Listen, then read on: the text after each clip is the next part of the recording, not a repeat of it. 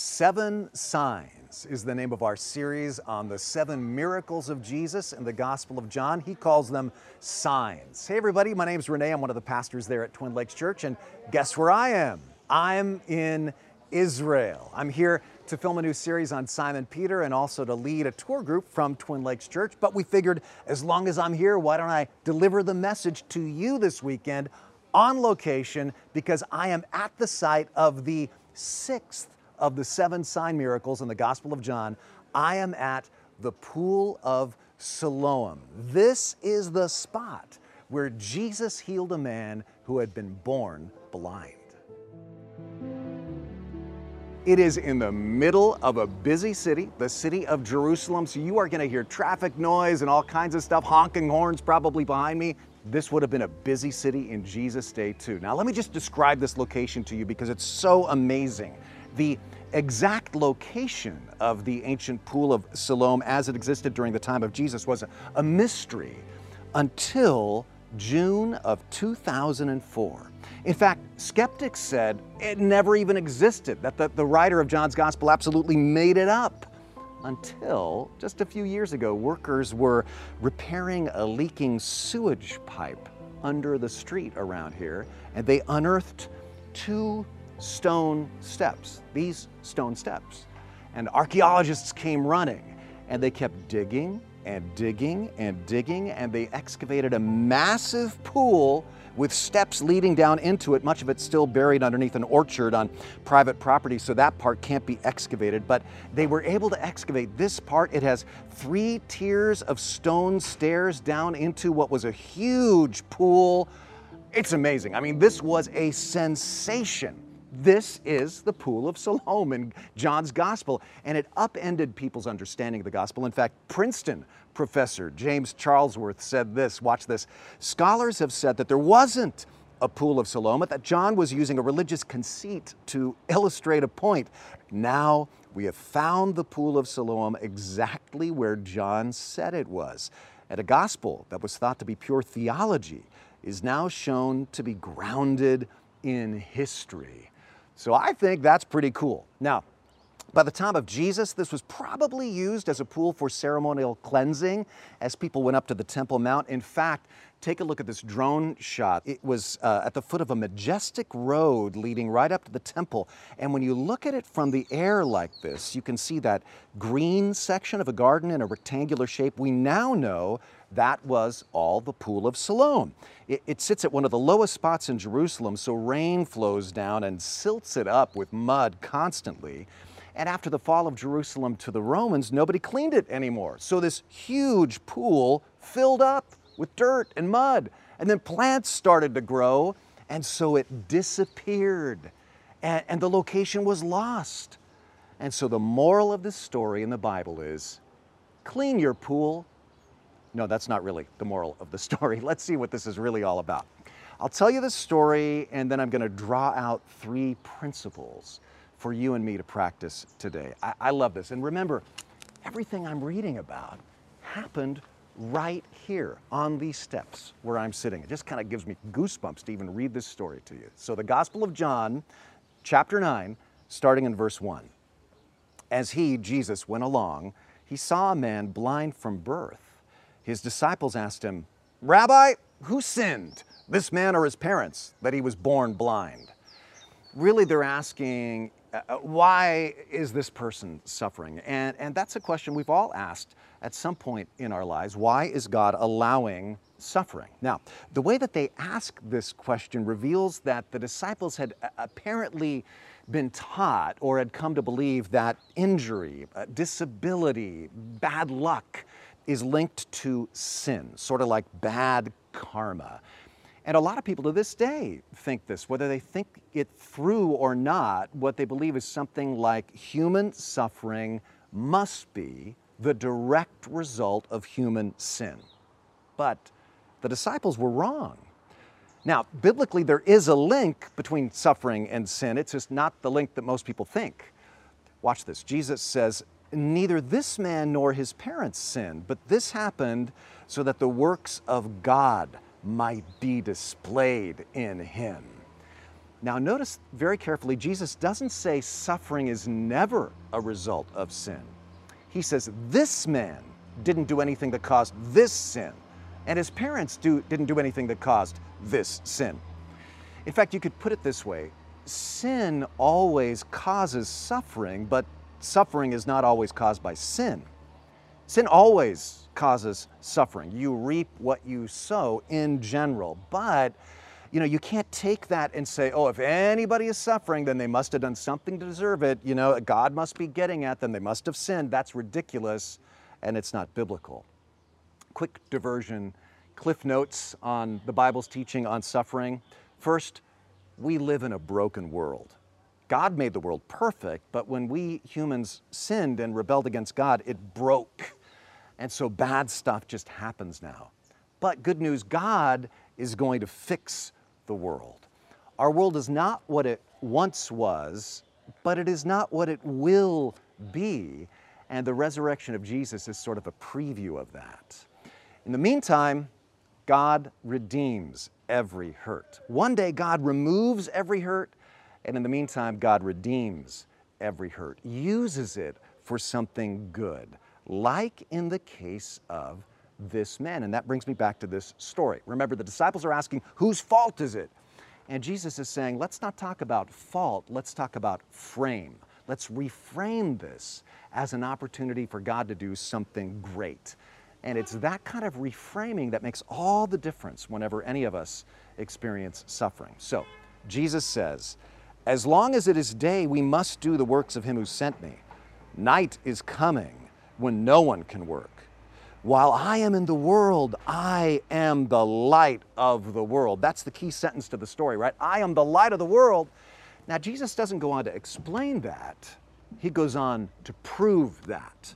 Next verse. After saying this, he spit on the ground, made some mud with the saliva, and put it on the man's eyes.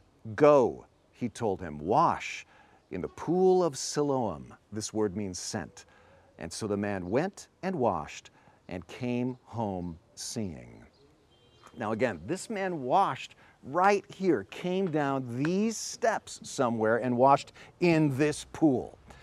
And it's interesting, John says Siloam means sent. Why that detail? Well, it's a play on words because this man, though he's unaware of it at the time, is being sent by Jesus on a mission. Watch this, because here's where it gets really good. The plot thickens here. Verse 8. His neighbors and those who had formerly seen him begging asked, well, isn't this the same man who used to sit and beg? Some claimed that he was, others said, nah, he only looks like him. They can't believe it. But he himself insisted, I am the man. How then were your eyes opened, they asked. He replied, the man they call Jesus. Now stop there, I want you to notice, all he knows so far is Jesus' name. Who did this to you? I don't know. That guy they called Jesus. That's where he starts, just with that information, so remember that. The man they called Jesus made some mud and put it on my eyes. He told me to go to Siloam and wash, and so I went and washed, and then I could see. Where is this man, they asked him. I don't know, he said. He's like, I don't know where he is because I was blind, remember? And I love this. You'll see this guy's sarcastic sense of humor emerge as the story goes on. They brought to the Pharisees the man who had been blind. Now, the day on which Jesus had made the mud and opened the man's eyes was a Sabbath. And that's kind of like dun, dun, dun. Because Friday sundown to Saturday sundown, that's Sabbath. And Moses' law taught that that's a day of rest. However, remember that we've seen in this series that here in Jerusalem those days, a super rigid sect had gained authority in the religious world, the Pharisees. So this miracle is a problem because this man is healed. Yeah, that's great, but on the Sabbath.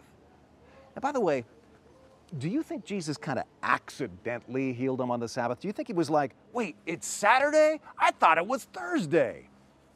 Not a chance. Jesus did this to prove a point. Watch this, the plot thickens. Therefore, the Pharisees also asked him, the man, how he had received his sight. And the operative word there is how. What do they mean, how? They don't mind that he can see. They want to know how, because in their eyes, Jesus might have broken like 4 separate rules. First, they said it was forbidden to heal on the Sabbath because that's work, and you're not supposed to work on the Sabbath. The rule specifically, in fact, said if you find somebody with a broken leg, you can keep it from getting worse, but you cannot make it any better. And so what they're asking is, how did you come to get your sight? Did it involve work? Did somebody heal you? Because that's wrong. Second, their laws specifically stated you can't use spit. This sounds funny, that there's a specific instruction that spit could not be put on somebody's cut or wound, including your own spit on your own wound, because spit could be medicinal, and the use of medicine was forbidden on the Sabbath day because that's a form of work. Therefore, putting spit on a wound is forbidden on the Sabbath. Third, they heard that Jesus spat on the ground, and they were asking if this was true because their rules were it's okay to spit on pavement or rock because that wouldn't make mud, but spitting on dirt violated the Sabbath because that made mud, and making mud is work, and work is forbidden on the Sabbath. And then fourth, of course, he told this man to go and wash, and so he's making him work. So there's all kinds of possible prohibitions that were being broken here, and you can see how with all of these perplexing and complicated regulations, they'd corrupted the beauty of the Sabbath day. And now people were almost afraid of the Sabbath when it started, right? Oh no, it's the Sabbath. I'm gonna get in trouble. I'm gonna break some rule. The Sabbath was meant to be a gift from God to us, for us to unplug, get some rest. But it had been made into this religious oppression. Their religious system had gone toxic. And of course, that's always the danger in any religious system. So they're asking, how did this happen exactly? Well, he put mud on my eyes. Yes, that broke the Sabbath, the man replied. And yes, I washed, so I guess that broke the Sabbath. And now I see. He's like, guys, I think you're burying the lead. I think you're missing the plot here, losing the point. I can see. Well, some of the Pharisees said, this man is not from God, for he does not keep the Sabbath. But others asked, how can a sinner perform such signs? So they were divided. And then they turned again to the blind man. What have you to say about him? It was your eyes he opened. And the man replied, he's a prophet. And so notice, he has grown spiritually. First, he only knew his name. I think it was that guy they called Jesus, but now his eyes are continuing to open, his spiritual eyes.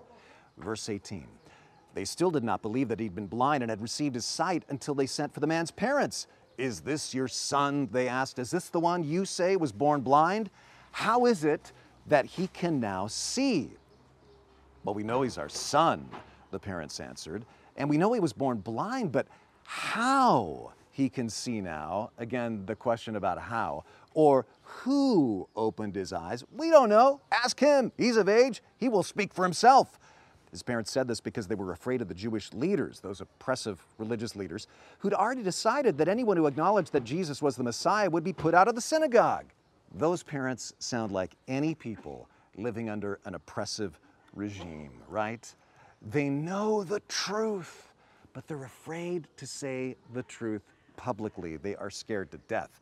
Next verse. That was why his parents said, he's of age, ask him. So a second time they summoned the man who had been blind. Give glory to God by telling the truth.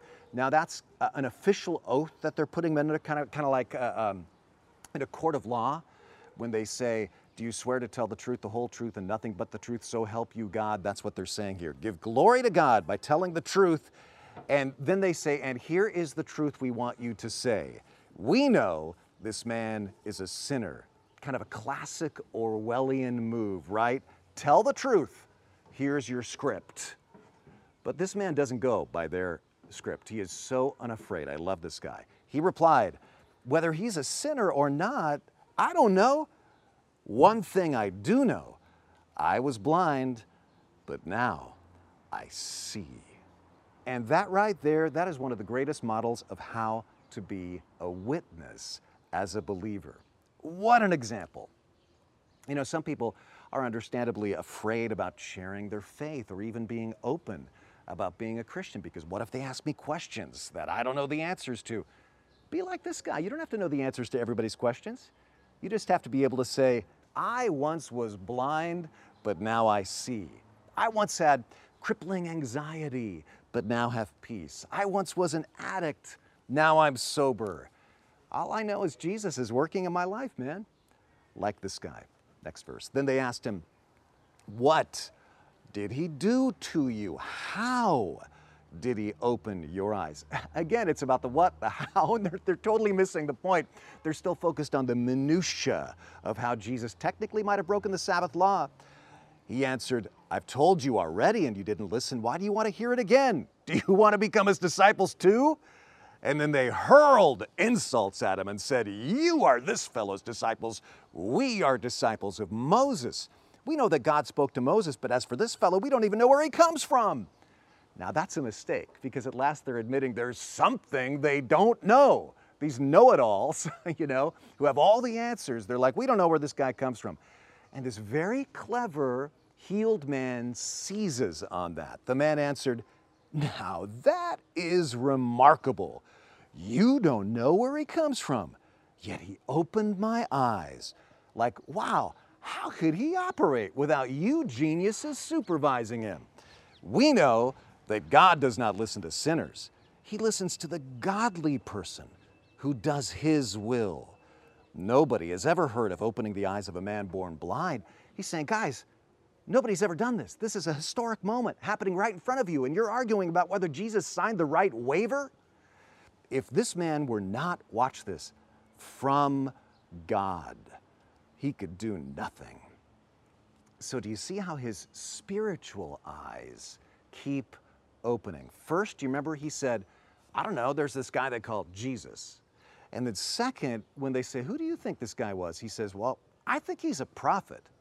And now he says, I think he is from God. He is sent from God. First, this man got sight, and then he got insight. And what I love about this is none of his insight comes from actually listening to the teachings of Jesus or hanging out with the followers of Jesus. He's getting all this listening to the opponents of Jesus.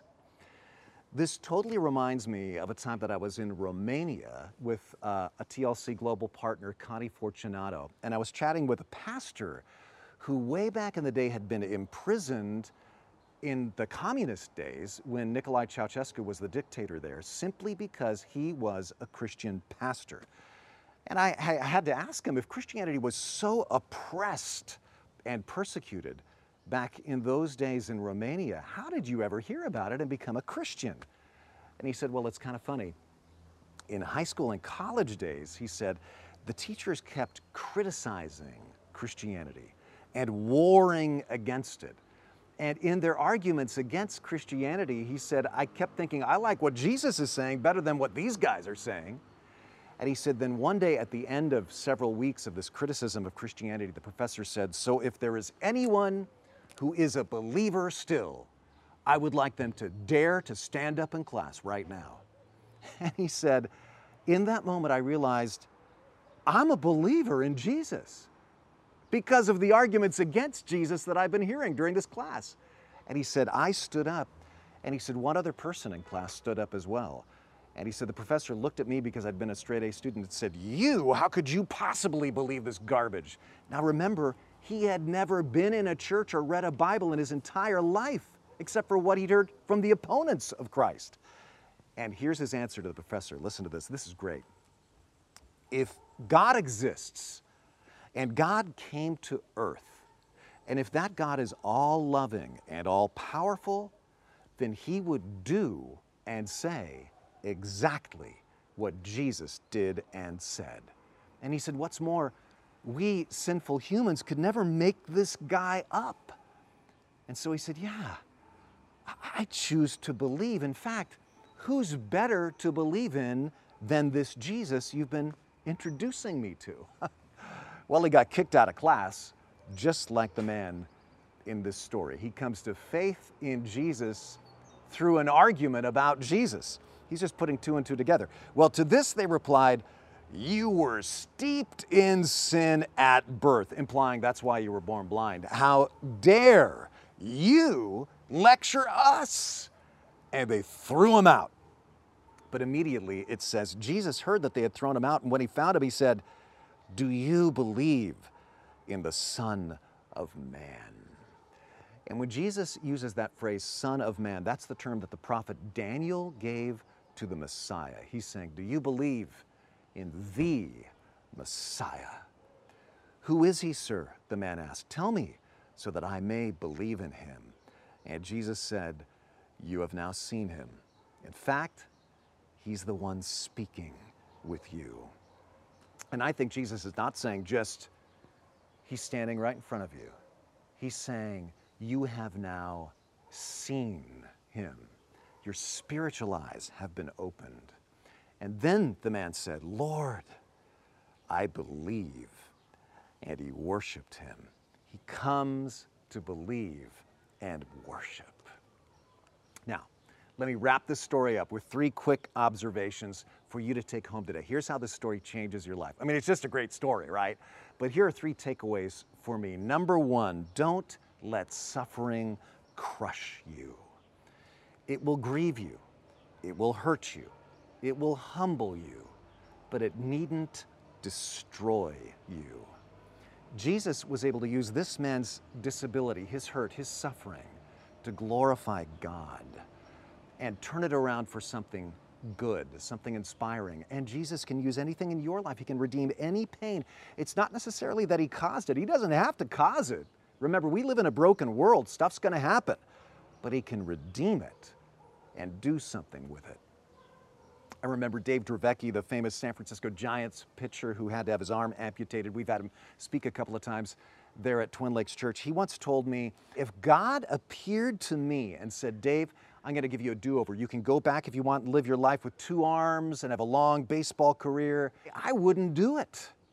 He said, "I have found so much fulfillment in reaching people in ways I never could have if I still had two healthy arms." Amazing. Okay, number two, don't let opposition scare you.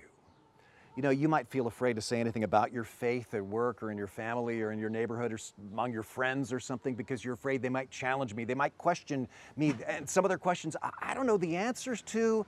You don't have to know all the answers. This guy was attacked and challenged and questioned aggressively. So what does he do? He goes, "Hey, I don't know all the answers. One thing I do know, I was blind and now I see." Again, that's what a witness is, just saying what you've witnessed Jesus do in your life. Remember, you are the world's greatest authority on what Jesus has done for you. Somebody once said, a man with an experience is never at the mercy of a man with only an argument. You can stand on your experience of what God has done in your life. There's nothing people can say against that. And then number three, don't let arrogance blind you. Don't let arrogance blind you. And that's really the whole point of this story.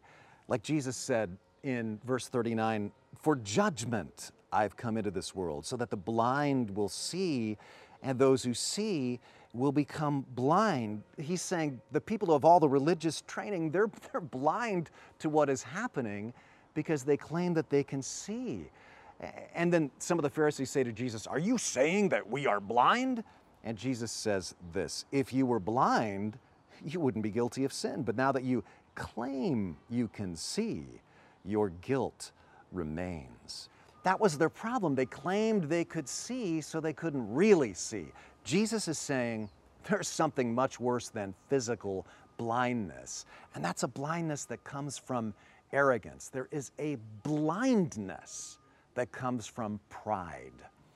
I mean, for example, I think famously of the ocean liner, the Titanic, right? I mean, its captain and his crew sailed arrogantly into a field of dangerous icebergs, even though they were repeatedly warned. Why? Well, in their pride and the ship's invincibility, They were blind to the dangers, to the truth. Are you blinded to truth by your own arrogance? And before you say, no, not me, wait. I am convinced that that's kind of the default mode of all of us, kind of being know-it-alls, kind of assuming we know the best. I mean, for example, I'll tell you where I'm applying this to my own life. Maybe you can apply this too. Are you blinded by your arrogance when it comes to your approach to Scripture? Do you approach Scripture with kind of a religious arrogance? Oh yeah, I know all about this already. I got this all figured out. My tidy little system, my theological school of thought. What you're saying basically is, oh, God could never surprise me. I've got God figured out. I'll tell you something. If you've gotten to a point where you could say, God could never surprise me, you know, that's where these Pharisees were at. This man couldn't be from God because we didn't expect that. God, we've got God figured out. We got him in a box. That's arrogance. You got to leave room in your life for God to surprise you. Or do you have a kind of cultural arrogance? Kind of like, yeah, I read some influencer's opinion on social media, so that is now my opinion on whatever issue, and anybody who disagrees with me is wrong. No matter what the Bible says, I side with my cultural leaders, my influencers. No, man, we need to stay humble. We need to stay open to being shown where we are blind on any issue. You know, what Jesus is saying in that last verse is, there's no shame in having blind spots. Everyone has them. The shame comes when you claim you have no blind spots. You have nothing really to learn. You and I need to learn to ask God to open our eyes every day. He is able to help us see, but only if we admit that we do not see. If we always think we can't see, if we're always right, always confident that we don't need any help, then we're only stumbling on into blindness, and we miss the joy of enlightenment from Jesus, the one and only true light of the world. You know, I saw a video the other day of a man in the Philippines who had been blind for 20 years, but he had an operation, and almost instantly his sight was restored. And somebody was there to capture that moment. With a cell phone video, I want you to take a look at this and listen to how he keeps giving glory to God. When I saw this video, I thought that must have been what the scene was like when this man finally not only received his sight, but then saw Jesus and bowed down and worshiped. Watch this. Shalom. Shalom. Shalom, sir. Thank you, Father. Thank you,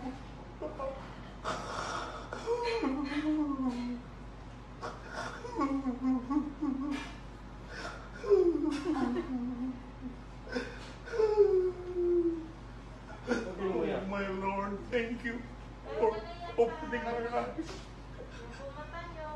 Oh, hallelujah. Oh, wow. Dr. Noel J. Lakshmana, the man of God. Taka ako, sir. Bakit nagka-babies ako? Wala akong pinatusok. It's only by grace. Wow. Oh, hallelujah.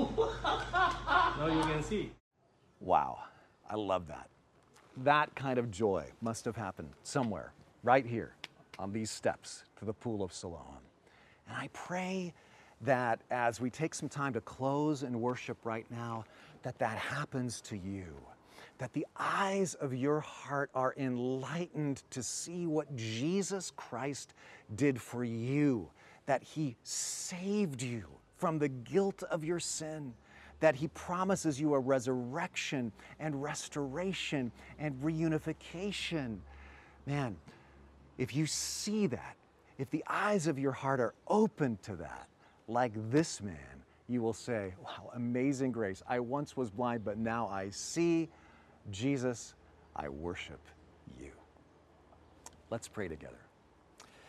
Lord, we just pray right now that you will open our eyes. Thank you that you came into the world to be light in our darkness. And we ask in these last few moments and then every day, bring us to the place of opened eyes. We admit we don't know how to solve all our problems. We admit we don't have all the answers. We admit we have major blind spots. And so all we can pray is, help us, Lord, like this man, to grow in sight and insight, and then to worship at your feet. In Jesus' name, amen.